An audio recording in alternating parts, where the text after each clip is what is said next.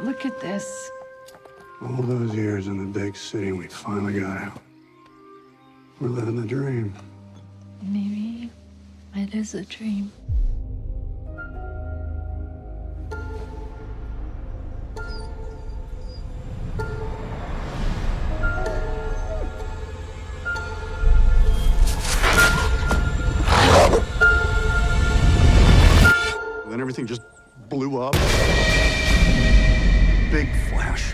Pink light. Or actually, I don't even know what color it was. It wasn't like any color I'd ever seen before. Hello and welcome back to the B Movie Podcast. I'm your, one of your hosts, Adam Kautzer, and with me today is your other host, Scott Phillips. And we're here today to, uh, doing another one off, um, talking about Richard Stanley's Color Out of Space. And um, we're recording this. Uh, I always like to I always like to give context so that when people start uh, listening to these in the past, they'll kind of understand where we're coming from. We're actually uh, recording this March 15th of 2020, and it's kind of ironic. This has been on the books for a couple of weeks, hasn't it, Scott? Yeah, absolutely. This is a weird happenstance. Yes, a very weird happenstance that we're talking about color out of space as uh, the coronavirus is giving us all this proactive social distancing. So uh, we're going to get into it in a bit, but before we do, we always like to do the um, upfront business. Uh, Scott, can you tell everybody where they can uh, find you on the social medias and such? Yeah, absolutely. I can be found on Twitter at mscott underscore Phillips. Uh, where I put links to you know my work, other critics' work, film festivals, things of that nature, uh, and then uh, I do video reviews uh, for WRBL.com, which is a CBS affiliate here in Georgia. Uh, and then most of my deeper dive written work appears with you at the Movie Aisle.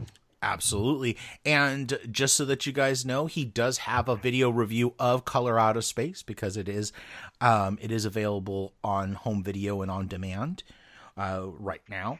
But uh, I did want to do that, and I will actually uh, post the. I will put the link in the show notes for that. Oh, cool. Absolutely. Um, you can find my work and uh, Scott's work, as he was saying, on the movie aisle, or I'm sorry, uh, the movie aisle, uh, movieaisle.com. Uh, social media handles are all the same. So Twitter, Instagram, and Facebook are all one word, the movie aisle. So Facebook, it would be facebook.com forward slash the movie aisle. Um, Instagram would be at the movie aisle. And the uh, Twitters would be at uh, the movie aisle. And the same thing goes for the B movie podcast, except for Facebook.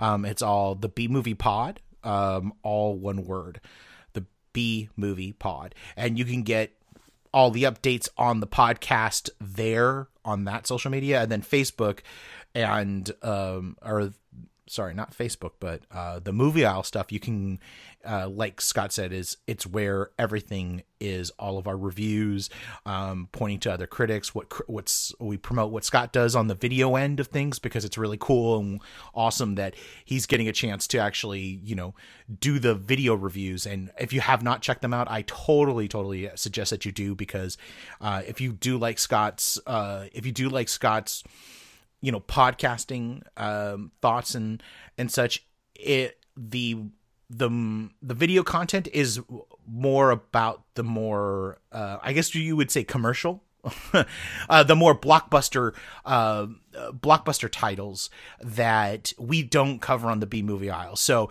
if you want his opinions on things like Knives Out or even Parasite, go ahead and go to the video reviews. It's it's a pretty great uh, collection that he's collated or he's curated so far in the last. Uh, I guess it's almost six months now, right? Yeah, yeah, yeah. This began in uh, September of last year. Yeah. Wow it's just time flies. It uh, does. Many and, movies uh, under the bridge, so to speak. Absolutely, absolutely. And so today we are talking about Richard Stanley's return to cinema after 20 years, Color Out of Space. Um, I'm going to hand this over to Scott for a little bit uh, because he actually got to see the North American premiere of this. And I'm going to just let him talk a little bit about that experience of seeing the film and the Q&A session afterwards, kind of give us a context for a little bit about Richard Stanley and this movie. Yeah, it uh, yeah, it was an amazing experience uh, to to get to do that. You know, there's something about bringing together uh, big groups of genre fans uh, to see a genre title uh, like this. And so, if, if you haven't had the film festival experience, you don't go on a regular basis or anything like that, uh, I really encourage people to do it because, you know, if you're listening to a podcast like this, uh, then you are totally the kind of person that should be going to film festivals and being a part of a, uh, of a film community, at least, you know, on an annual basis uh, going and supporting one of these festivals. I go to, you know, a half a dozen at least in person throughout the year. And uh, so there's no feeling quite like sitting in that theater uh, and seeing something together for the first time that hasn't already been, you know, widespread throughout the country, uh, screened by people. And uh, and and Richard Stanley's story, and I mean, I'm not going to go through the whole thing because he's got numerous podcasts out there mm-hmm. Uh, where he was uh, interviewed around the time of the release of this movie, meaning recently, where he discusses it all. But it's just kind of one of those examples of somebody through strange sets of circumstances just kind of winding up in the old director's jail uh, or director's ghetto. Uh, he was part of uh, the island of Dr. Moreau, uh, the 1990s version and uh, you know things went awry and and people got fired and uh, and you know uh, the stars weren't getting along. You know you had Marlon Brando, you had Val Kilmer. Uh, all of their method acting weirdnesses conflicting with each other and then conflicting with the directors and and there's this like crazy story have you heard the story about uh, about Richard Stanley finally winding up an extra in the film. Yes, you have to tell it though. You have to tell it. it's I mean, but you just can't make this kind of stuff up. It's like he gets let go from the film and the new director takes over. And so Richard Stanley decides not to leave, you know, the area where they were filming, and he's just going to hang out. He's got nowhere else to go. He's just been uh, let go from his big job and so it was almost like you know you could almost see him like a little colonel kurtz living off in the woods somewhere. And people from the production are coming to him and basically saying this is not going well. We need you back. You know we need your ideas. And so literally they kind of start almost like ferrying ideas back and forth between him and people on the set he's like been terminated from this job. And they've got these like little messengers going out saying what should we do about this? What should we do about that? And he's kind of giving him their thoughts and everything. And so finally in a in a in it's a much more elaborate story that you really ought to have hear him uh, tell. But the idea is it's almost like a look man you got to come see this shit. Like, you're just not going to believe how badly this is going. And so there is a scene with uh, a big group of extras in it. I don't remember the film that well, although I have seen it. And so in essence, the the little emissaries who have been coming from the production to him to discuss things just kind of sneak him on the set and make him part of some kind of crowd scene with a bunch of extras and everything so that he can just kind of see how off the rails this production is going. So, uh, you know, it's it's basically a film that that destroyed uh, a bunch of people's careers, uh, or at least made them super gun shy from making movies. I mean, it was kind of the beginning of the downfall of Val Kilmer. Uh, you know, uh, Marlon Brando never really did all that much after that. Uh, Richard Stanley. So it's just like this one production that just went completely awry, uh, taking down a bunch of careers. And so uh, it has taken him kind of this long uh, to I think work up the nerve, work up the interest. I mean, he just got such a bad taste in his mouth from from making films that I don't know that it was 20 years worth of people being unwilling to work with him as much as it was 20 years worth of I don't know that he cared. And so uh, and so now uh, he's kind of gotten everything lined back up and, and has made color out of space, and it's really a, a, a great return for him. No, absolutely. Um, so guys, if you don't know the story of Richard Stanley, um, there's actually a great documentary that's on Amazon Prime for free. Um, it would be a great primer for you guys to to get some context for Color Out of Space. It's called Lost Souls. Um, and it basically it recounts that uh, the story that Scott had um, told, and so much more about the production, and just like it, it, it it brings a couple of things really clear, just how bug nuts both Brando and Kilmer were, and how they should have never have worked together.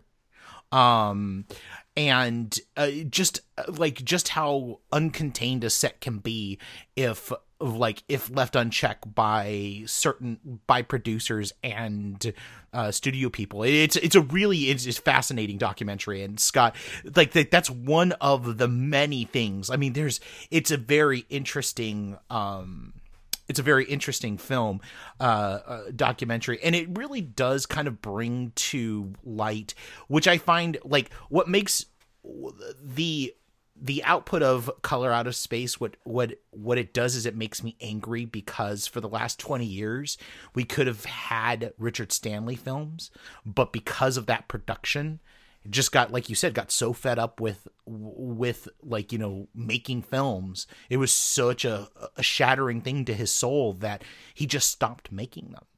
And uh, that's just crazy considering how he jumped into this film and I mean, like as you could probably tell, like like I'm gonna say it, like Color Out of Space is an amazing film. It's it's not for everybody, but I don't think that every movie should be for everybody.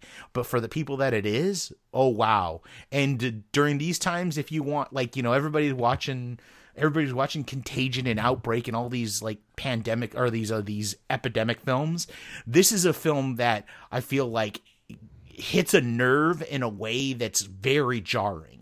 Um, and we'll get to that in a minute. But yeah, I mean, it's like, uh, did you ever see Richard Stanley's Hardware?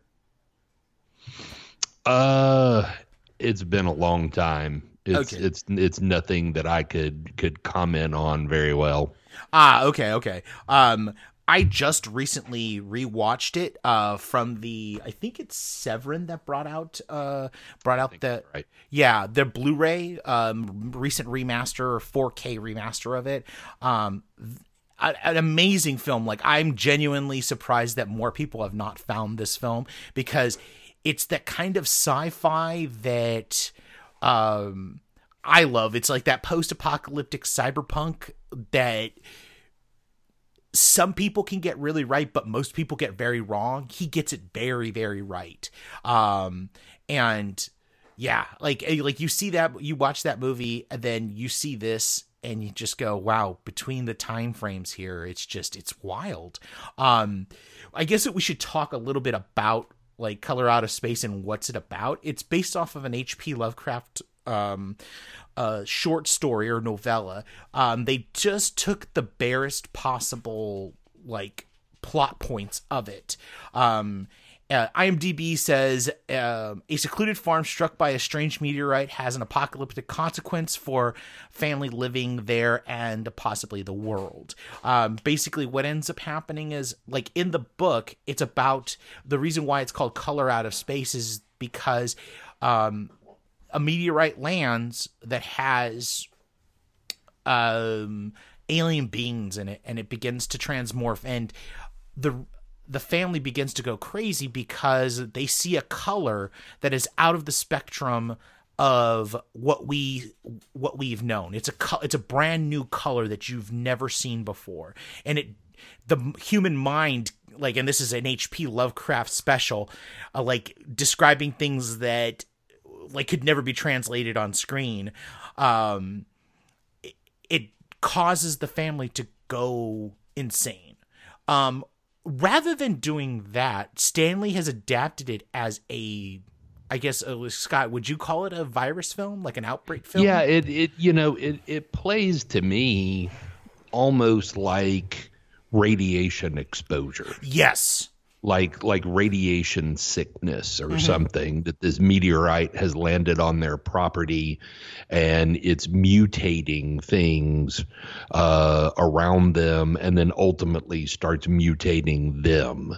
And so to me yeah i tried to decide you know was it uh, akin to like a virus kind of thing but it only in the sense that they're catching something, so to speak, from this meteorite, but it's not something they could pass on to other people.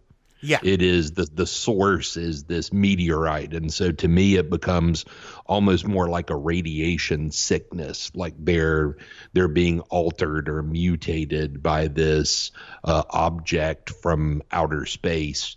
Uh, and and you know, and I and I even pointed out in my review that that I kind of like that touch uh, a lot of times in in Lovecraftian kind of horror, there is zero explanation. Yes. It's just that that somebody comes across something other and that something other starts to change them, drive them mad, what have you. And there's literally no explanation. And that's fine. But I, I think in a way, this movie works better by just giving us at least that little token explanation of, you know, little shooting star flying through the sky, lands in their backyard, and their reaction is, hmm, you know, just like the curiosity that you would find it to be if it happened to you and then strange things begin to happen. No, absolutely, and um, it's it's very interesting how this this film, even though it feels very large, is a very intimate intimate story about this family, and um, I think that some of the the it's some of the best like horror that I've seen in a long time because it it doesn't it takes it, it takes certain things that I think that are lacking within horror films sometimes, and which it is is the the human connection that you have to the family, um, or to the characters. Because the for the first what would you say about the 20 first 20 minutes it's kind of more of like a like this weird eccentric family drama starring Nicolas Cage, right? Right. Okay. And I think that what grounds it is Nicolas Cage. Like like Yep. we, we like I think that what people take like are taking the wrong things away from color out of space as they are from Mandy, which is is that that Nicolas Cage when he's purposeful and he's given the right direction is like an alarmingly good to great actor because he can modulate his performance to begin one place and go so arch and so high and so Adam West, but it feel like art. And that's exactly what happens here is that he starts with this whole like weird kooky dad who's like Yeah, yeah, exactly. I mean, it, the way it begins is dad's just kind of a dork. yeah, that's you know? exactly it. It's like it's like dad's just kind of you know an oddball, and and he doesn't overdo it, and you know his kids just kind of roll their eyes like, oh Jesus, just dad being his usual weird self, and so it works. It's almost like as he has entered middle age, th- this aspect of his acting personality works better Exactly. because you get like that generation gap with the the child characters uh, and everything who are you know I mean teenagers are not like little kids. And uh and so uh that is is kind of an interesting uh way to make use of it. And then I always find you know the the idea of people slowly going mad and stuff like that uh, can be really bad in the acting side of things. Yeah. And so somehow it fits his kind of method acting ticks. Oh, And definitely. so when he has these like weird little outbursts or, you know, things that he does with his speech emphasizing certain things or whatever, in this movie it works really well because reality is bending along with his performance. And yeah. so they track well together. It's not like, you know, from word one, he's playing the whacked out Nicolas Cage character. He's very, you know, buttoned down and and kind of restrained at the beginning of this movie. and so it it tracks the progression of the the illness if that's what you want to call it you're absolutely right um and like and, and it's also it helps that like the supporting cast around him is so damn good. Like Joely Yeah. Richardson, Yeah. um, the the son and daughter, Brendan Meyer playing uh, the son, uh, Benny, um, Madeleine Arthur playing Lavinia, who is kind of the she's the, I I guess she's like the uh, she like she eventually ends up becoming the lead. She's like almost like like I compared it to like when me and uh my now wife Christina were talking about it. Um she's kind of like the Ripley character. The character that you yeah f- no first yeah, yeah you're right she yeah you, you think that she's not anything and she's not going to be um a strong character she's just going to be the the kooky daughter who gets really in trouble and does the stupid thing to let this thing go Right. but she ends up mustering this kind of like like between her and cage it's like this really weird dance of like like father daughter minutia but she ends up coming out like like when you see like like I, I expect big things from her because when you can out when you can outdo Nicolas Cage when he's at his most arch like that's saying something about an actor like when i'm watching Yeah. you going damn like that's like i'm following her more than i'm following cage like that says something and like and then yeah Joe she can hold she can hold her own with him. Oh yeah. Oh yeah. And then Joely Richardson, like the stuff that they ask her to do and how much she commits to it is like like like v, like MVP style stuff because some of the stuff that they have her do at the the third half, which I'm not going to actually uh, the the third act, I'm not going to talk about too much, yeah but it's some amazing that's some stuff. gruesome grueling stuff Oh yeah, like and and emo like she emotes emotionally in a way that makes it painful.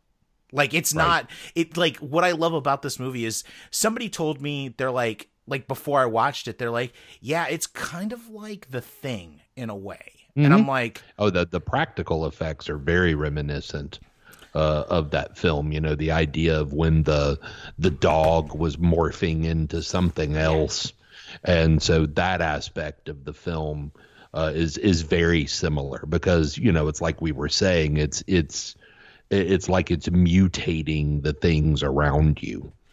And uh, and so uh, and that to some extent applies to the people uh, as well, depending on who came into contact with what, and we won't give all of that away.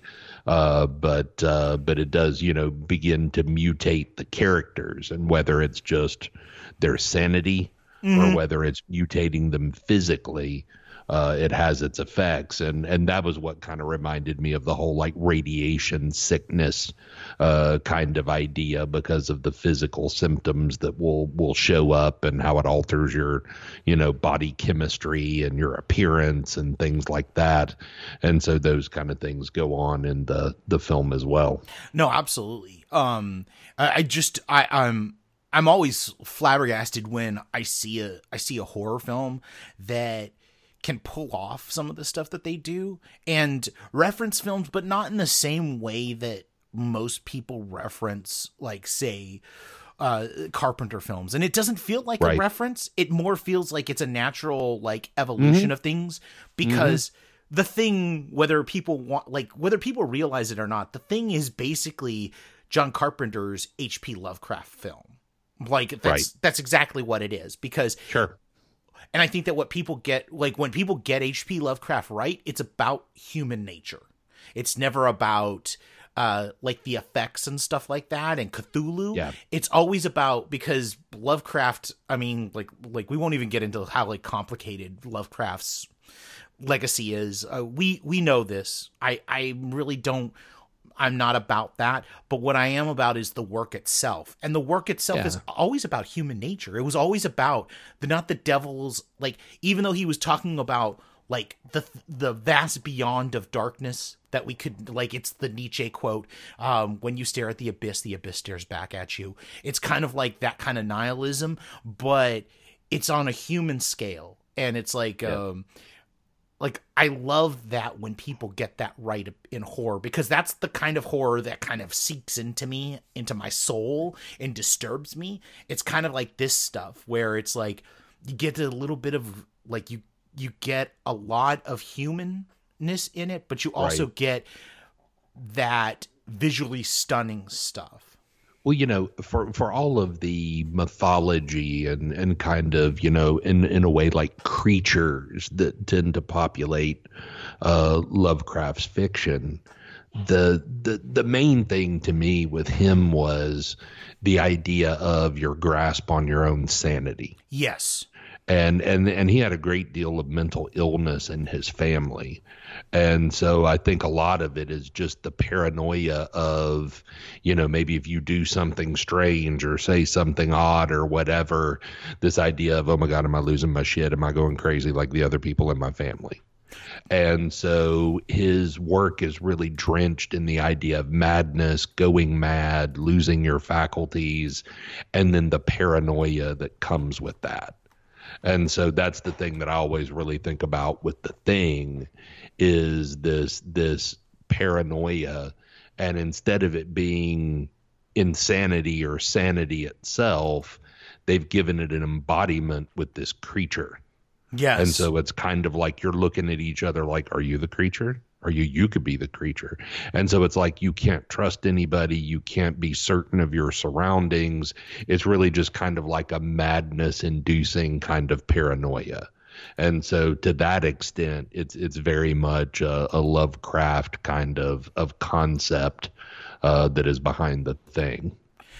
You're absolutely right. Um, uh, another actor that we should kind of mention, which is kind of like when I saw when I saw the credit because I didn't realize that he was in the film, but when I saw the credit, Tommy Chong.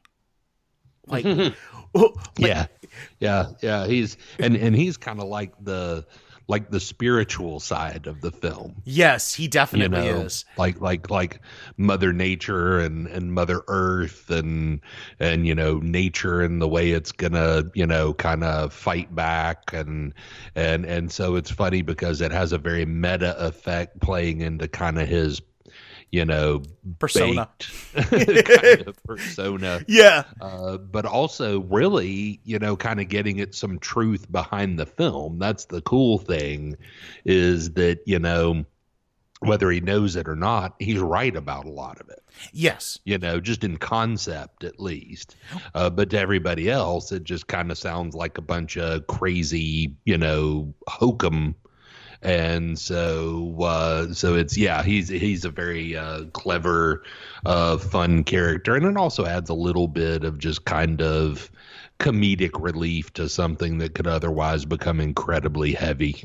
No, absolutely, absolutely. And my favorite part is is that um the whole recordings that he's doing, like if you uh if you know your Lovecraft, he's actually Right. like Richard Stanley um and screenwriter Scarlett Amaris uh actually have his recordings are literally a word for word translation of some of Lovecraft's work. Not even in Color Out of Space, but just some of the crazier things that he has because a lot of I don't know if um if for those who don't know Lovecraft, Lovecraft loved to write things in a journal format or a diary format. A lot of his work is like that about like people writing journal entries as they do something. Um and so it allowed him to write these crazy weird pontificating um uh, entries about human nature and and like you know the vastness of space and the coldness of space and things of that that uh, things like that. And if you listen to the Tommy Chong stuff it definitely it, it's it, it's taken from it. I just don't know where he's ta- he's taken they they've taken it from. Um, yeah, he's he's almost like a stand-in for Lovecraft himself, almost. absolutely absolutely um you know, with the oddball mythologies and philosophies and uh, and and all of that, and so he's he's literally almost like uh, if he were a, you know the narrator of the story stepping out onto the screen. No, you're 100% right. Uh you 100% right. And and it's also it's also like a little bit of Richard Stanley himself. Like, it, like if you think about it, like Yeah. if you know the personality, you know the guy, you've seen him in enough interviews and how he talks. He's very kind of, um. So like he had like like He's a, very cosmic kind of dude. Exactly like my favorite uh my favorite story about richard stanley is one that he told on um I think it was the trailers, uh, the or the movies that made me. It's the trailers from Hell um, podcast that's ran by screenwriter Josh Olson and director Joe Dante, and they bring on people, and they brought him on, and he, he, Richard Stanley talked about how he got uh, like how he decided to become back and it took him 10 years to come back but um it was because of a short film he made and the short film was made because of his ties to a Ouija board and a witch that he lives with. And I'm going to just say that much because I would love for like I'd love for you guys to go there and actually like go and listen to the podcast because he makes it sound normal. Like at the end of the story, you're like, oh, okay, I guess. I mean, you know, Richard Stanley's just in touch with the the far side of whatever. Because I mean, but then when you like try to tell somebody about it, uh, as I was trying to tell my wife about it, she just literally looked at me and she goes, "This guy is insane. He's either smoked too much pot or he's just literally nuts." And I'm like. "Eh, It's probably a little bit of both. Oh, you can totally see him. I mean, like from the Q and A that I attended, you could totally see him as be somebody, uh, being somebody who would like do, you know, peyote and wander the wilderness Exactly. for forty days or something. I mean, he's just, you know, he's got like this kind of uh, uh, cosmic kind of element to him. Oh yeah, absolutely, absolutely, and I mean, like he's just such a, um, he's such a raconteur, like, but in in the Yeah, yeah, in a- he's, he's a total character. But the cool Yeah. thing is, is he's not trying to be. no, he just It's is. just like he's just him. Yeah. And and and and so that's what he's he's very genuine. That's just the person he is. No, absolutely. Uh, like it, it is a fascinating. Like anytime you have a chance to like deep dive and just just just take a chance and deep dive. Start off with the, the documentary, guys. Like seriously, and you will see he is a, like it's gonna take a second for you to accustom to it because you think it's an act, but then like you see that there's no seams there. Like at, like after a certain point, you can always tell when somebody is like just playing a character. Like, Yep. but this is like true. It's not even like he's like like I was having a conversation with somebody about about like somebody who's crazy and somebody who's eccentric. He is truly eccentric. Mhm. It's not that he's crazy. Exactly. Uh, Right. Like he has like it's there's no like the mental facilities are still there. It's just he's very eccentric. He's looking at the fringes of society. Um like even where he lives, I think he lives in the uh French Pyrenees mountains, which is a Could sounds about right. yeah, which if anybody knows anything about the French Pyrenees mountains, like that that is a really weird and strange place to live. Like he literally like lives in a like a like a like a, just a deserted region with a bunch of these French Pyrenees people uh uh uh like you know uh natives uh native people. And uh, like it just it's wild. Like like uh, but to have him back like you know like I just hope that it's not another 20 years until we get another You know his his his talk from the Q and A uh-huh was that he is hoping to complete a Lovecraft trilogy.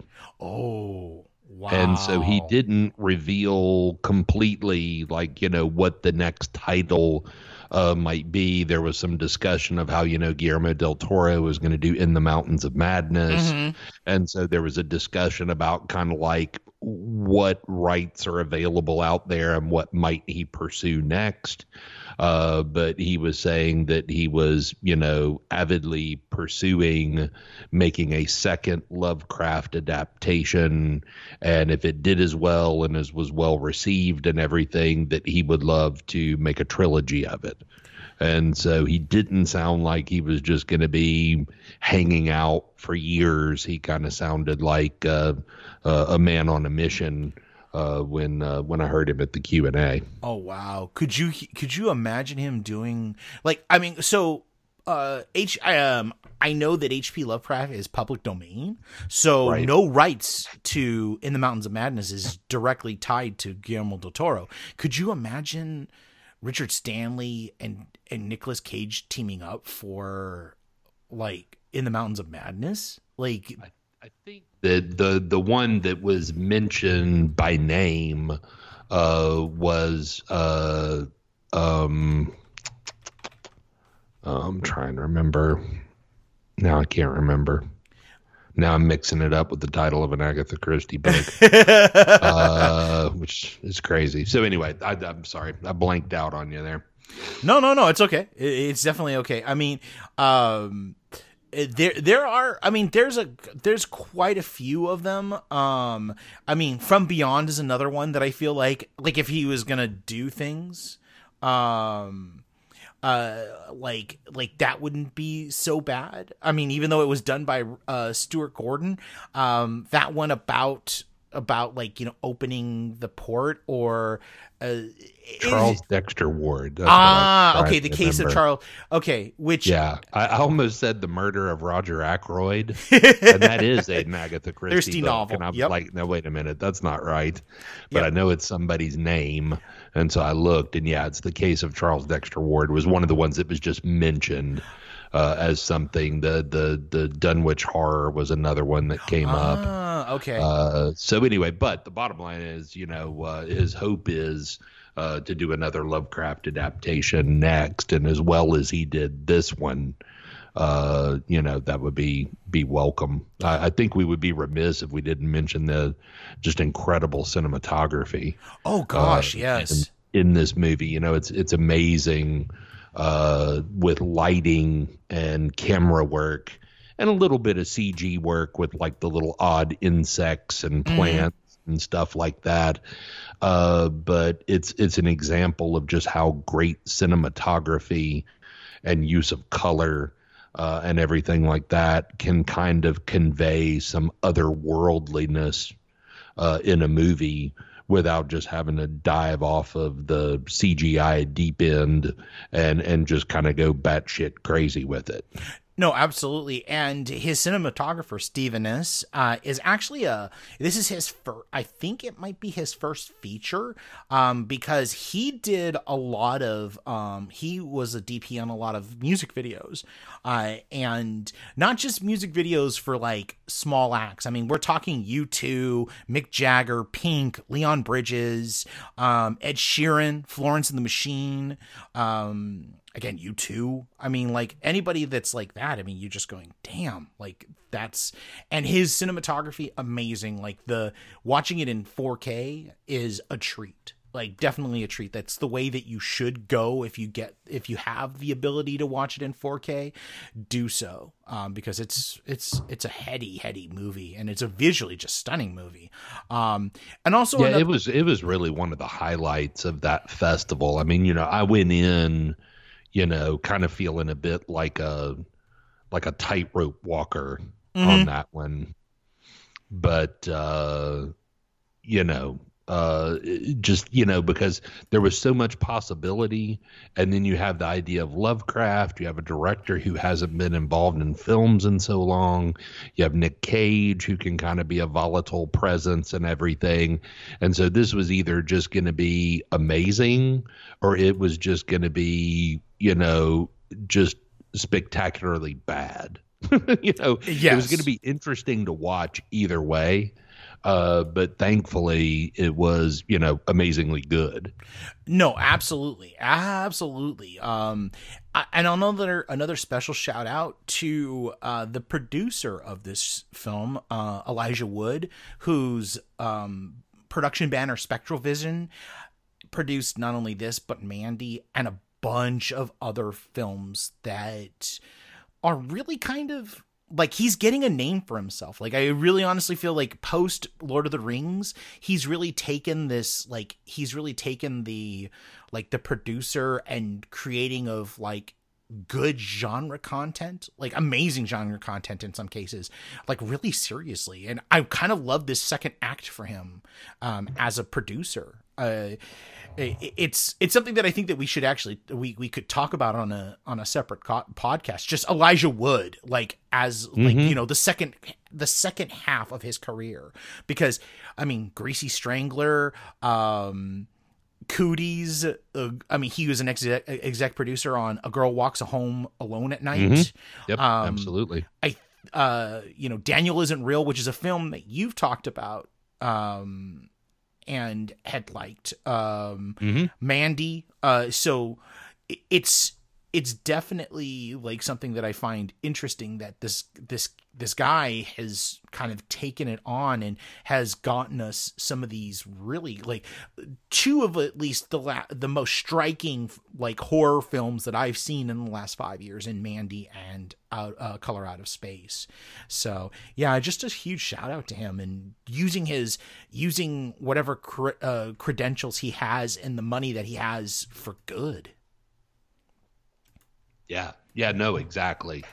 Exactly. It's nice to see uh, some of these people who, you know, they make enough money. Mm-hmm. And so they do interesting things. They take risks and gambles and stuff like that, as opposed to the people who, you know, don't want to get involved in something if they're not making 20, 30 million dollars a film uh, and stuff like that. It's nice to see. I mean, I think of like, you know, we've talked before about Robert Pattinson and Kristen Stewart and, you know, some of these people who have made enough money to live a nice life.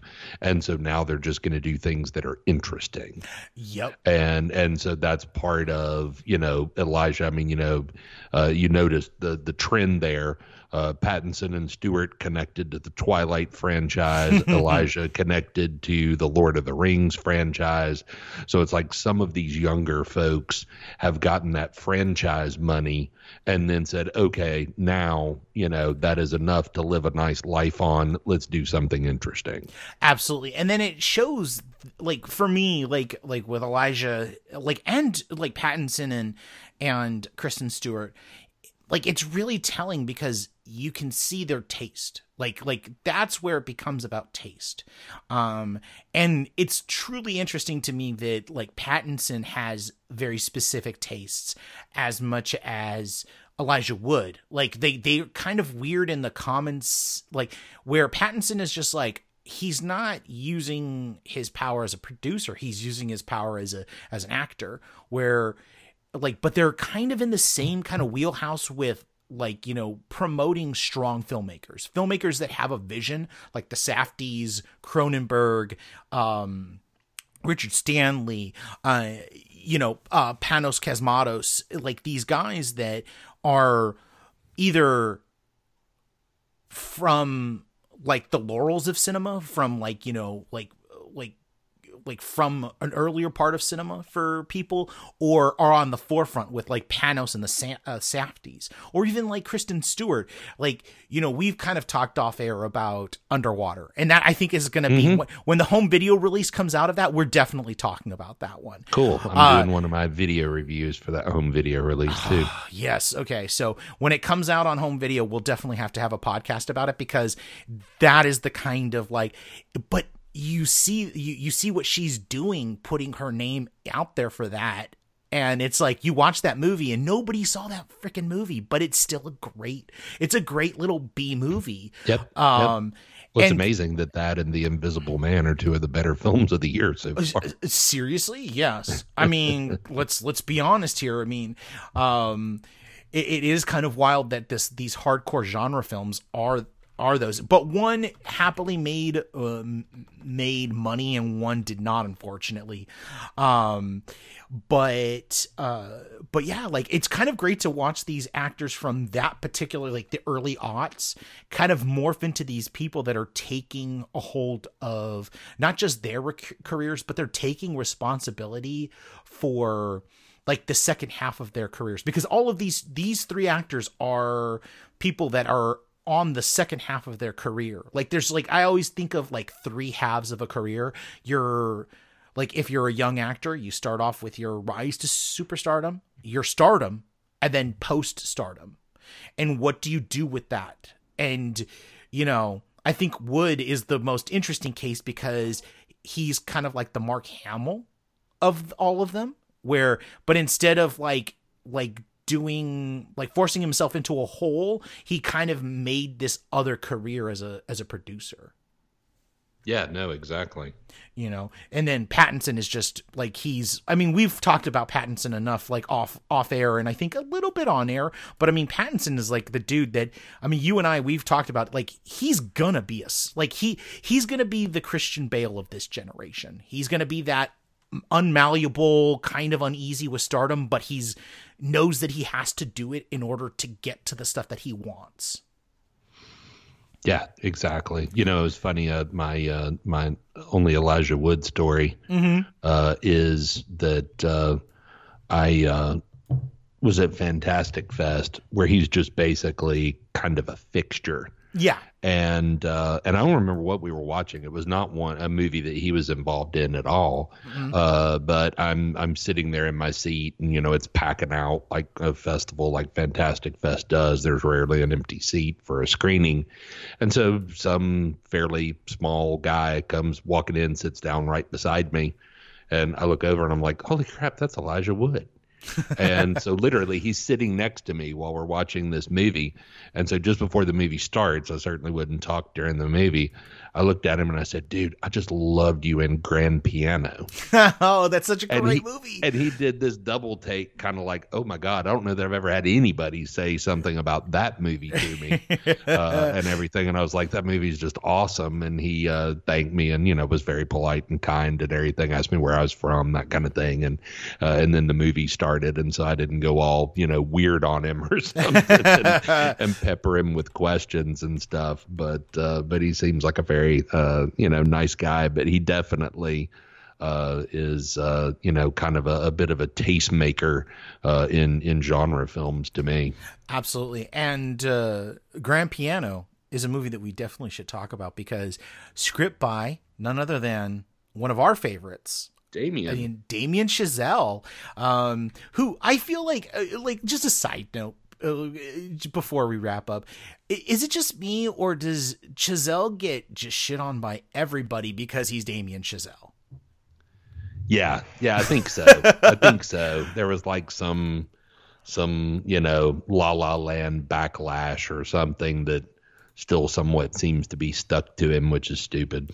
Exactly. I mean, like, I mean, if you really think about his, like, it's not like he, like any other filmmaker. If they had had the films that he had, like, nobody would be talking shit. But because Harvard educated came out with, like, came out with a bang. Like, that's the thing that I always think of. Like, I think that it was just too much too quickly for him.